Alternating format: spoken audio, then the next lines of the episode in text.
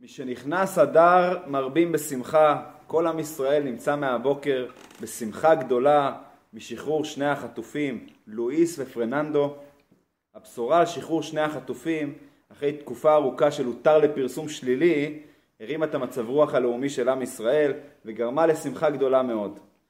שמחה על שחרור החטופים היא לא רק שמחה על שחרור שני חטופים מניר יצחק אני חושב, נכון? שהיו בשבי ועכשיו הם יצאו, זה כמובן סיבה אמיתית לשמחה, אבל הסיבה לשמחה הגדולה שזה עורר בעם ישראל זה בעצם היה תקווה ועידוד לעם ישראל על המצב שבו אנחנו נמצאים. בעצם כל עם ישראל נחטף כולו בשמחת תורה למערבולת כזאת של גלות, של הרוגים, פצועים, חטופים, וכולם מייחלים לסיום הסיפור, לניצחון המוחץ והמוחלט, והשחרור של שני החטופים זה פתאום הראה את היכולת שאפשר לנצח ואפשר לשחרר, וזה בעצם נתן תקווה גדולה לעם ישראל לסוף הטוב של המלחמה בעזרת השם.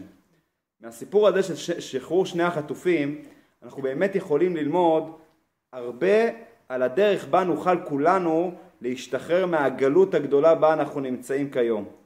היום בשיעור נדבר על עידוד מיוחד במינו שאפשר לשאוב מהשחרור של החטופים על הגאולה הכללית של עם ישראל.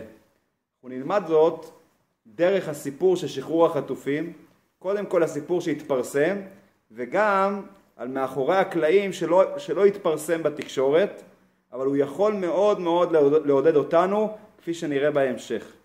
בואו נתחיל עם הסיפור שהתפרסם בגלוי. יושבים שני אנשים במשך 129 ימים במקום בטח אה, לא מי יודע מה, לא כל הפרטים אני עדיין נחשפתי, לא יודע אם הכל נחשף, אבל כנראה תנאים מאוד מאוד אה, לא פשוטים, ומתחילים ימים, הימים הופכים לשבועות, השבועות הופכים לחודשים, בהתחלה בטח הייתה להם תקווה שהם אוטוטו יוצאים אה, מהגלות, יוצאים מיד לגאולה, יוצאים מיד חופשי, אבל סביר להניח ככל שהתארך הזמן, ככה התקווה לאט לאט הלכה ונמוגה, והם בטח תיארו לעצמם שכבר התייאשו מהם, אין סיכוי למצוא אותם. והנה פתאום, משום מקום, בתוך דקה אחת, הם מוצאים את עצמם יוצאים לחופשי. דובר צה"ל אמר שבשעה 1.49 התחילה הפריצה, בשעה 1.50, דקה אחת בלבד, החיילים כבר הכריזו במכשיר הקשר, החטופים בידינו. תוך דקה לא אחת. היהלומים בידינו. היהלומים בידינו. האירוע המרגש הזה, שבתוך דקה אחת, ככה משום מקום פתאום הגיעה הגאולה של אותם שני חטופים, אז האירוע הזה הזכיר לי סיפור חסידי מאוד מיוחד. עמדו פעם חסידים ליד החדר שבו ישב הרבי מלובביץ' ושוחחו ביניהם, דיון ככה ביניהם, איך תבוא הגאולה, מה יקרה כשיבוא משיח. הם ככה בלהט הדיון, כל אחד אומר את דעתו, פתאום נפתחה הדלת והרבי מלובביץ' בכבודו ובעצמו יוצא. חסידים היה להם יראת כבוד מאוד לרבי והם ככה קפצו מהמקום וכולם נבהלו מהאירוע שפתאום הרבי יוצא בלי התראה מוקדמת. אז הרבי חייך ואמר להם, ככה משיח יבוא. אתם מדברים על משיח, אבל ברגע שנפתחה הדלת כולכם קפצתם. ככה משיח יבוא. אמנם כתוב, אין משיח בא אלא בהיסח הדעת. משיח יבוא בהפתעה. אבל הפתעה יכולה להיות גם כשמדברים על ביאת המשיח, ופתאום בלי התראה מוקדמת, משיח יבוא ויפתיע את כולנו. אז כמו שהשחרור הפתאומי של שני החטופים היה ברגע אחד, פתאום יצאו בתוך דקה אחת מתוך השבי יצאו לעם ישראל שקיבל אותם ככה ב, אומרים, בזרועות פתוחות, בשמחה גדולה, אז ככה אנחנו מתפללים להשם שכמו ששמחת תורה התעוררנו פתאום ברגע אחד לכזה חושך גדול שהפתיע אותנו, כך בעזרת השם אנחנו ברגע אחד נופתע מהגאולה שתבוא ותפתיע את כולם. אז זה אפשר להתעודד מהסיפור הגלוי של השחרור של החטופים. ואני רוצה לדבר עכשיו, החלק המרכזי של השיעור, הנושא המרכזי, יהיה מאחורי הקלעים של שחרור החטופים. הציפייה הגדולה לביאת המשיח, אנחנו מתפללים עליה כל יום. כל תפילה מתפללים על ביאת המשיח. אבל הגאולה נראית רחוקה. מה יחזיק אותנו עד שהגאולה תבוא? מה ייתן לנו את הכוח כשנמצאים ככה בשיא הגלות, שלא רואים אופק, הכל נראה גלות, הכל נראה חשוך, הכל נראה קשה. מה מחזיק את עם ישראל? איך אפשר, איך אומרים? לשים את הראש מעל המים ולהתעודד בתקופה לא פשוטה לעם ישראל. אז זה אנחנו נדבר בחלק השני של השיעור, איך אנחנו נתעודד לא על כך שפתאום הוא יבוא, אלא על התקופה הזאת שעדיין אנחנו לא רואים את ה... לא רואים עדיין את האור הגדול. אז אנחנו נדבר על מאחורי הקלעים של הסיפור של החטופים, ואני כבר אומר לכם, אני לא הולך לגלות, אני לא הולך לגלות סודות מדינה כמובן, אם חשבתם, אבל בהחלט מאחורי הקלעים ייתן לנו עידוד ותקווה לגלות בה אנחנו נמצאים כיום, לגלות הקשה, ובעזרת השם עד הגאולה שתבוא בקרוב.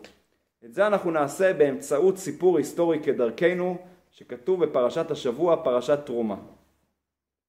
חצי שנה עברה מאז יציאת מצרים. בחצי שנה הזאת עם ישראל עבר, או-הו, עבר הרבה הרבה מאורעות. זה התחיל קודם כל בחמישים ימים, בהם התכוננו לקראת מתן תורה. ואז הגיע המעמד המרגש והגדול של הר סיני, הקדוש ברוך הוא מתגלה ואומר את עשרת הדיברות. מיד לאחר מכן, מה קורה? משה עולה להר ארבעים יום וארבעים לילה כדי לקבל את הלוחות וללמוד את התורה. הקדוש ברוך הוא אמר את הדיבור הראשונה. שתי הדיברות הראשונות, על כל דיבור פרחה נשמתם, ואז משה רבינו אמר, ואז הוא עלה לקבל את הלוחות, לקבל את התורה. ארבעים יום חלפו, משה רבינו יורד מתי? שבעה עשר בתמוז, כשהוא יורד הוא מגלה שעם ישראל סביב עגל הזהב, צועקים, מריעים, אלה אלוהיך ישראל. משה רבנו מזועזע כולו, לוקח את הלוחות ושובר אותם, ואז אלוקים כועס מאוד על עם ישראל. איך יכול להיות? לפני ארבעים יום שמעתם אותי אומר אנוכי השם אלוקיך ועכשיו אתם מסתובבים סביב עגל הזהב? הוא רוצה לכלות את כולם בתוך רגע. וכאן מתגלה משה רבנו המנהיג של עם ישראל ואומר בשום פנים ואופן אל תכלה את עם ישראל, הוא עולה שוב פעם להר ארבעים יום וארבעים לילה, מתפלל כדי להציל את עם ישראל מהכעס של הקדוש ברוך הוא, אבל התפילות עדיין לא מועילות, עם ישראל עדיין לא היה ראוי, לא חזר עדיין בתשובה. משה רבנו עולה פעם שלישית, בראש חודש אלול, עולה להר ארבעים יום וארבעים לילה. הפעם הראשונה הייתה בשביל לקבל את הלוחות, הפעם השנייה הייתה כדי להתפלל על עם ישראל, הפעם השלישית הייתה עוד פעם להתפלל על עם ישראל. אבל זה מלמד אותנו גם לא להתייאש. אחרי 40 יום שלא הלך, ב-40 יום השניים עם ישראל התעורר יותר בתשובה, ובסיומם, יום הכיפורים, אומר הקדוש ברוך הוא את שתי מילות המפתח, סלחתי כדבריך. ואז אומר הקדוש ברוך הוא למחרת יום הכיפורים, כך אומרים המפרשים, אני סולח לכם, אבל אני רוצה לבקש מכם בקשה. תבנו לי בבקשה בית, משכן, שבו אני אשכון, וזה יהיה ההוכחה שאני סלחתי לעם ישראל. המשכן הזה נקרא משכן העדות. למה משכן העדות? זה עדות לכל באי עולם שהשכינה שורה בישראל והקדוש ברוך הוא סלח לעם ישראל. אז זה היה הסיפור של המשכן שאותו אנחנו קוראים בפרשת תרומה. משה רבנו פונה לעם ישראל ומבקש תרומות עבור בניית המשכן. מה כוללות התרומות? מאוד מגוונות. זהב, כסף, נחושת, תכלת וארגמן, תולעת שני ושש ועיזים ועוד, אורות ועצי שיטים, שמן ועוד דברים.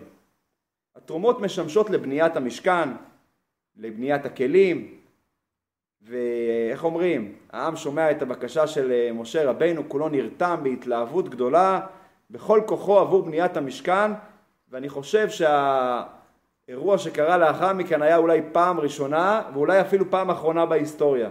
מלאכת גיוס הכספים הגיעה לכזה רמה גבוהה, שמשה רבינו מודיע לעצור את התרומות, נגמרו התרומות. קרה עוד פעם כזה דבר בהיסטוריה? שעצרו מלאכת גיוס כספים? אין צורך יותר בתרומות. למה? כיוון שהיה יותר מדי תרומות, יותר ממה שצריך. וכאן בואו נסתכל על התרומות, מאיפה הגיעו התרומות, מאיפה היה להם תרומות. אז בואו נחלק את זה לשניים. היה את הזהב, כסף, נחושת, כל מיני אה, בדים, אה, אורות שונים, שהם לקחו איתם ממצרים. בואו נזכור שעם ישראל יצא ברכוש גדול. זה היה חלק מההבטחה של הקדוש ברוך הוא. אז הרכוש הגדול שימש אותם בתור, אה, איך אומרים, אה, נתן להם את האפשרות להביא את כל הזהב וכסף וכן הלאה. אבל יש דבר נוסף שכתוב שם, הם הביאו איתם עצי שיטים, עצים. מאיפה הגיעו להם עצים, קרשים לבנות את המשכן באמצע המדבר? לסחוב את זה. מאיפה זה הגיע פתאום? רש"י כתוב. אז רש"י מביא פירוש נפלא ומרתק. שואל רש"י, מהיכן היו להם עצים במדבר? עונה רש"י פירוש בשם רבי תנחומה. יעקב אבינו צפה ברוח הקודש שעתידים ישראל לבנות משכן במדבר. לכן שימו לב, הוא הביא איתו מארץ ישראל למצרים ארזים, הוא נטע אותם במצרים וציווה את בניו ליטול את הארזים כאשר הם יצאו ממצרים. זה לא היה עצים מזדמנים, זה היה עצים בני מאות שנים. יעקב אבינו כשירד לגלות מצרים זה היה סיפור שלפני יותר מ-210 שנים. הוא הביא איתו מארץ ישראל עצים כדי שעם ישראל יבנה מאותם עצים את המשכן והוא מצווה אותם, תיקחו את העצים איתכם כאשר אתם יוצאים ממצרים. זה פירוש נפלא, פירוש מאוד מיוחד, אבל למה רש"י מביא את הפירוש הזה? יש אצל רש"י כלל, אני לא באתי אלא לפרש פשוטו של מקרא, כך אומר רש"י. זה פירוש מאוד, אה, אגדה מעניינת, שיעקב צפה ברוח הקודש, למה לא להגיד פשוט? מי סוחב איתו עצים כשיוצאים ממצרים? הם היו במצרים, קנו מסוחרים מזדמנים, כרתו איזה יערות, הלכו לחפש יערות ליד המדבר, להביא משם עצים. מה זה שאנשים יוצאים ממצרים, סוחבים איתם יחד עם הבצק שלא הספיק להחמיץ, יחד עם זה הם סוחבים גם עצים? מי סוחב איתו עצים? למה רש"י מביא כזה פירוש רחוק מהפירוש הפשט? התשובה לכך לומדים מהמילים הראשונות בפרשה. מה כתוב בתחילת הפרשה? דבר אל בני ישראל ויקחו לי תרומה. הביטוי לקחת, מה זה אומר לקחת? שיש לך ואתה רק לוקח ומביא את זה. כלומר, הביטוי לקחת, הבין רש"י, פשוטו של מקרא, שהיו להם כבר את ה... כל התרומות, הם רק היו צריכים להביא אותם. אז כל הזהב, הכסף ונחושת היו להם מהרכוש גדול, אבל איך היה להם עצים? לכן רש"י צריך להביא את הפירוש שיעקב אבינו מראש נטע את הארזים וציווה אותם לקחת איתו ביחד, איתם ביחד כשיוצאים ממצרים. זה לפי פשוטו של מקרא למה רש"י מפרש שהם לקחו איתם את הארזים ממצרים. כי זה המשמעות ויקחו לי תרומה. אבל השאלה לא על רש"י. השאלה היא למה יעקב עשה את הפעולה הזאת. תחשבו על יעקב. 200 שנה לפני שיוצאים ממצרים, הוא לוקח עצים מארץ ישראל, מביא למצרים, נוטע אותם, הוא בכלל לא ייהנה מאותם עצים. שהבנים שלו, שהוא ציווה אותם שהם יצאו ממצרים, ייקחו עצים. בשביל מה צריכים את כל התהליך הזה?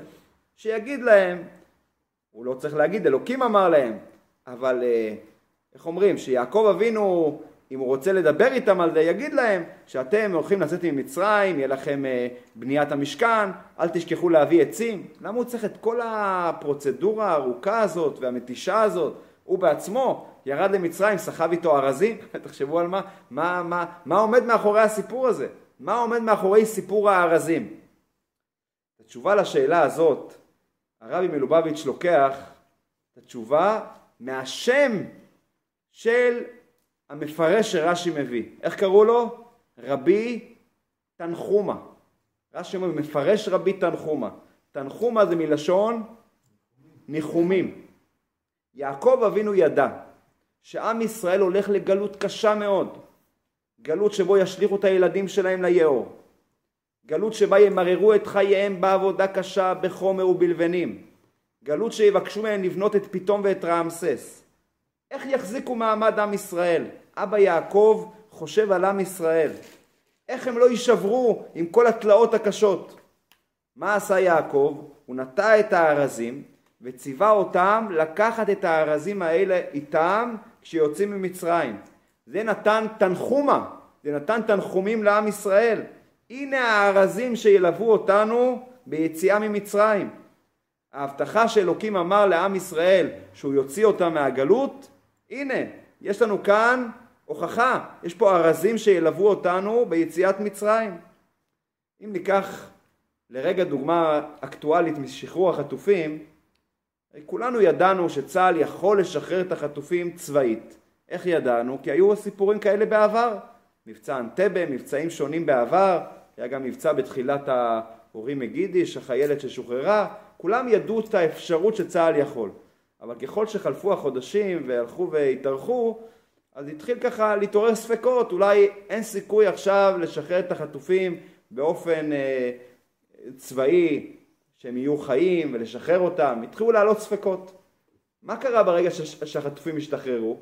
פתאום כל אלה שהיה להם ספקות אומרים בטח, כמו שהיה עכשיו שחרור, עוד מעט יבואו עוד שחרור, זה נתן תקווה בעם ישראל שרואים את הדוגמה המוחשית. הנה יצאו שני אנשים, אחרי ארבעה חודשים יצאו לחופשי.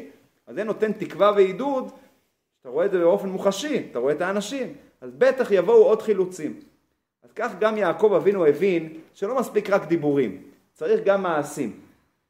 ברגע שעם ישראל רואה ארזים, הוא רואה פה את העצים, הוא אומר וואו, זה העצים שהולכים ללוות אותנו ביציאה ממצרים.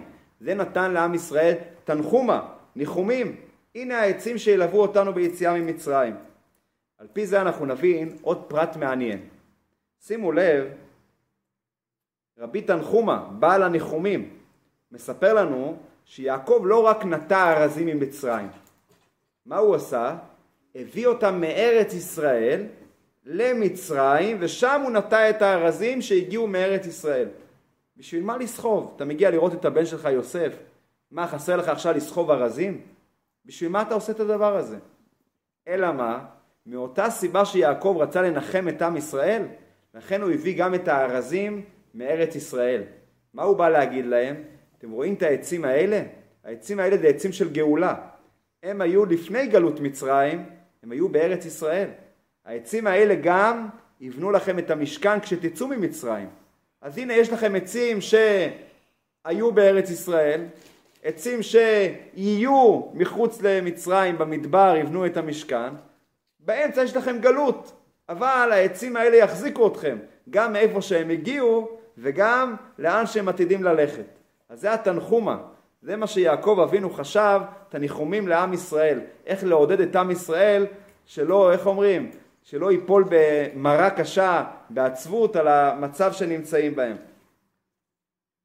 הסיפור של יעקב אבינו, שהכין את עם ישראל לגאולה, ממש מהרגע שעם ישראל ירד למצרים. תחשבו, מהרגע שעם ישראל יורד, יעקב ובניו יורדים למצרים, מהרגע הזה הוא כבר מכין את התשתית לגאולה, מכין את העצים, את הארזים. מה זה מלמד אותנו? שהגאולה לא הגיעה פתאום בטעות. היא כבר הייתה צפויה ומוכנה מראש. רק שתהליכי הגאולה היו נסתרים. עם ישראל חשב שהגלות סוגרת אותם, צעקו לקדוש ברוך הוא. זה היה נראה להם, כתוב במדרש, שאפילו עבד לא יכל לברוח ממצרים. זה היה מקום כל כך מסוגר, כמו איזה צפון קוריאה, אי אפשר לברוח. אז עם ישראל נראה לו שהגלות סוגרת עליו. אבל האמת, שב... כבר ביציאה, בירידה למצרים, ביציאה לגלות, כבר יעקב אבינו שם את הארזים להזכיר שהגלות זה תהליך שבסופו של דבר, בסופו תבוא הגאולה. וזה הסוד שאיתו פתחתי מאחורי הקלעים של חילוץ החטופים. האירוע לא התחיל בעת השחרור, פתאום הגיעו, פתחו את הדלת, פרצו ונכנסו והוציאו. לפי, לפי דובר צה"ל כבר כמה שבועות חודש. יודעים, חודש, חודש יודעים מתכננים. מראש בדיוק היכן הם נמצאים. מתכננים כל יום את פעולת החילוץ. מה הם מחפשים? מילה אחת, טיימינג. מה הזמן המדויק הכי הכי טוב לבוא ולחלץ? עכשיו תחשבו על החטופים שנמצאים בשבי באותו חודש אחרון, יודעים איפה הם נמצאים, יודעים בדיוק שהולכים לחלץ אותם, מה הם חושבים לעצמם? בטח שכחו אותנו, אנחנו נמצאים עוד יום ועוד יום, לא, לא משתנה שום דבר. באותו זמן ממש יושבים כל זרועות הביטחון ומתכננים לפרטי פרטים את החילוץ. מה זה מלמד אותנו? שהסיפור לא התחיל בפריצה, שאז אמרו החטופים בידינו. הסיפור התחיל עוד הרבה לפני כן. התהליכים התחילו הרבה קודם לכן. הפריצה הגיעה ברגע אחד, אבל התהליכים התחילו הרבה לפני כן. אז זה יכול לתת לנו עידוד מאוד מאוד חזק וחשוב בתקופה של הגלות הקשה בה אנחנו נמצאים. אנחנו שומעים כל מיני בשורות קשות, פה הותר לפרסום שחיילים נפלו, פה אנחנו שומעים על האיומים מאיראן, מצפון, מדרום, מכל, מכל, מכל, מכל מקום סוגרים עלינו לכאורה. והרבה אנשים חוששים. אנחנו צריכים לזכור שמאחורי הקלעים מתרחשים מהלכים לקראת הגאולה. כל האירועים המשונים שקורים הם לא פשלות, זה לא תקלות שקורות פתאום, פתאום פרצה מלחמה, פתאום יש איום מצפון, פתאום יש גרעין איראני, הכל זה חלק מתהליכי הגאולה. כשיגיע הטיימינג הנכון, באותו רגע, פתאום באותו רגע תבוא הגאולה. ואז אנחנו נבין את כל התהליכים של הגלות. כך אומר הנביא ישעיהו, הוא אומר כך, ואמרת ביום ההוא, עודך השם כי ענפת בי. כשיגיע הגאולה, נגיד לקדוש ברוך הוא תודה רבה על כל הצרות של הגלות. כי עד אנחנו נראה את כל התהליכים, איך כולם הובילו לקראת הגאולה. אז אם אנחנו ניקח את הסיפור של גלות מצרים, שיעקב אבינו כבר בירידה למצרים, הוא רואה את התהליך של הגאולה, הוא נוטע הארזים, ואגב עוד לפני כן, אברהם אבינו בברית בין הבתרים, הקדוש ברוך הוא אומר לו שעם ישראל ירד לגלות מצרים ואחרי כן יצאו ברכוש גדול. אז כמו שזה לגבי גלות וגאולת מצרים, ככה זה גם לגבי כל התהליך של הגאולה בעולם כולו לתקופה שלנו. קחו את המקום של המזבח, שהוא נמצא בירושלים, בבית המקדש, בקודש הקודשים. או, ברוך הבא גבי. קחו את המקום של המזבח בקודש הקודשים. אתם יודעים מה הרמב"ם כותב דבר מעניין? הרמב"ם כותב שהמקום של המזבח מכוון ביותר. הגעת בזמן. המקום של המזבח, משם לקח הקדוש ברוך הוא את העפר שמשם נברא האדם הראשון. כשהאדם הראשון נברא, הוא הביא קורבן במקום המזבח, בהר המוריה, בהר הבית. אדם ממקום כפרתו נברא. הוא נברא משם, הקורבן הראשון היה משם.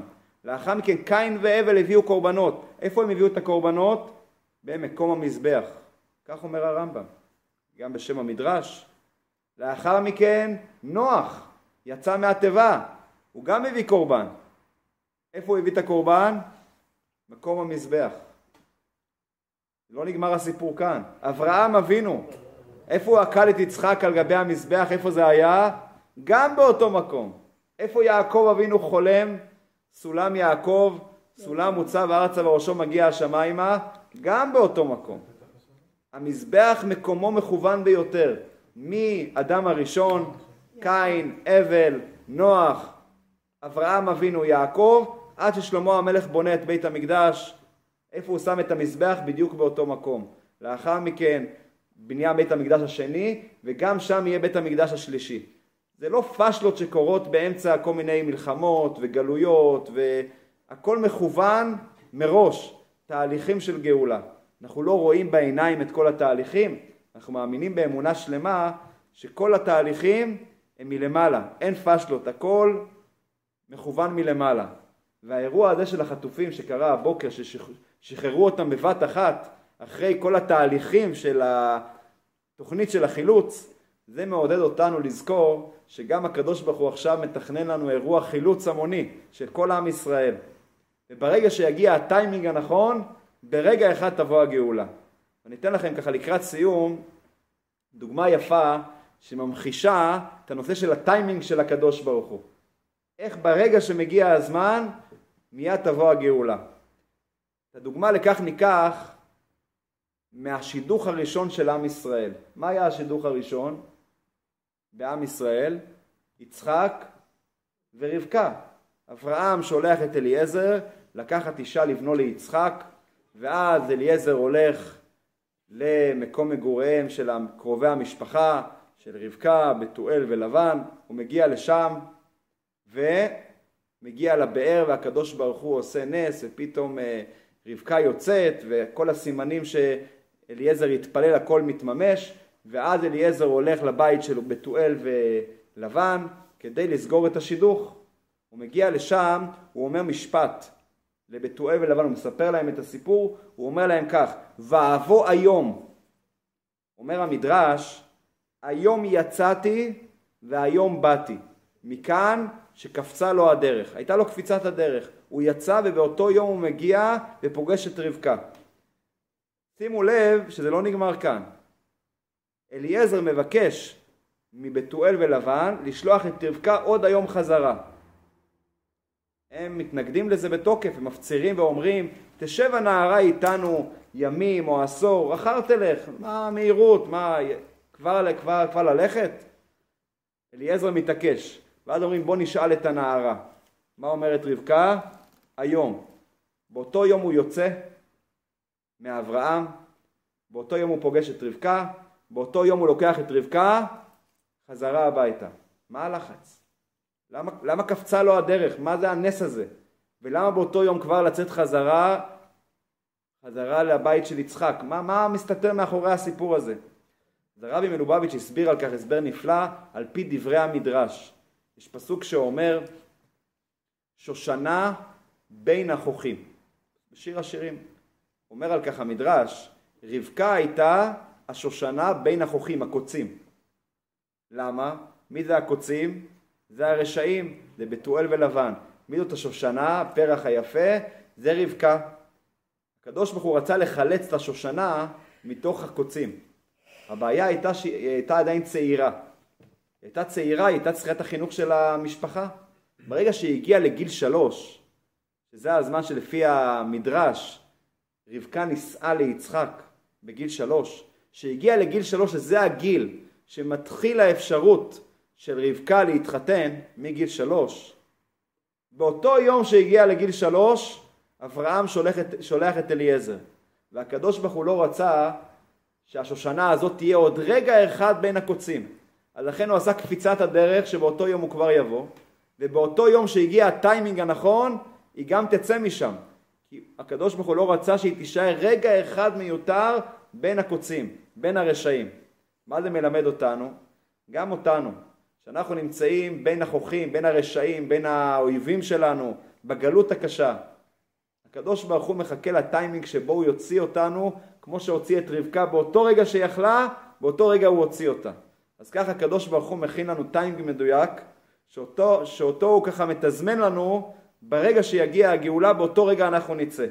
ואז אנחנו נבין את כל התהליכים שעברו. מה הסיבה לכל התהליכים. נסיים רק עם דבר מעניין. כמו שיעקב אבינו נטע ארזים במצרים, הסברנו קודם לתת לאנשים את התחושה של המוחשיות שהגאולה הולכת לבוא. כך הקדוש ברוך הוא גם בתקופת הגלות נתן לנו ארזים.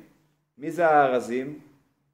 צדיק התמר יפרח כארז בלבנון ישגה. הקדוש ברוך הוא נתן לנו את הצדיקים לאורך הדורות שהם מעודדים אותנו, נותנים לנו את ההבטחות, נותנים לנו את הכוח, את העוצמה להתמודד עם קושי הגלות.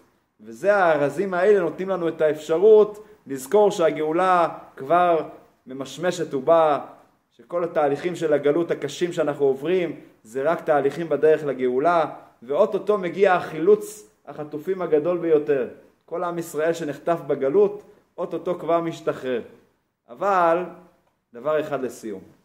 יש הבדל בין סיפור החטופים לסיפור שלנו. החטופים, לצערנו, כן, ישבו פסיביים, חיכו שיבואו לחלץ אותם, מה הם יכולים לעשות? אנחנו, אסור לנו להישאר פסיביים. אנחנו צריכים גם לעזור בטיימינג, כדי שיבואו לחלץ אותנו, שיבוא הגאולה, אנחנו צריכים גם לסייע בדבר. איך אנחנו נסייע בדבר? אומר הרמב"ם, על ידי מצווה, מעשה טוב, דיבור טוב, מחשבה אחת, יכולה להכריע את כל העולם לכף זכות. אז אסור לנו להיות פסיביים, בואו נעזור למחלצים, בואו נעזור לקדוש ברוך הוא, למשיח צדקנו שרוצים לחלץ אותנו, על ידי שאנחנו נוסיף למצוות ומעשים טובים, ואז באמת אנחנו נהיה ראויים לביאת המשיח, שאז יבוא החילוץ הגדול ביותר בהיסטוריה.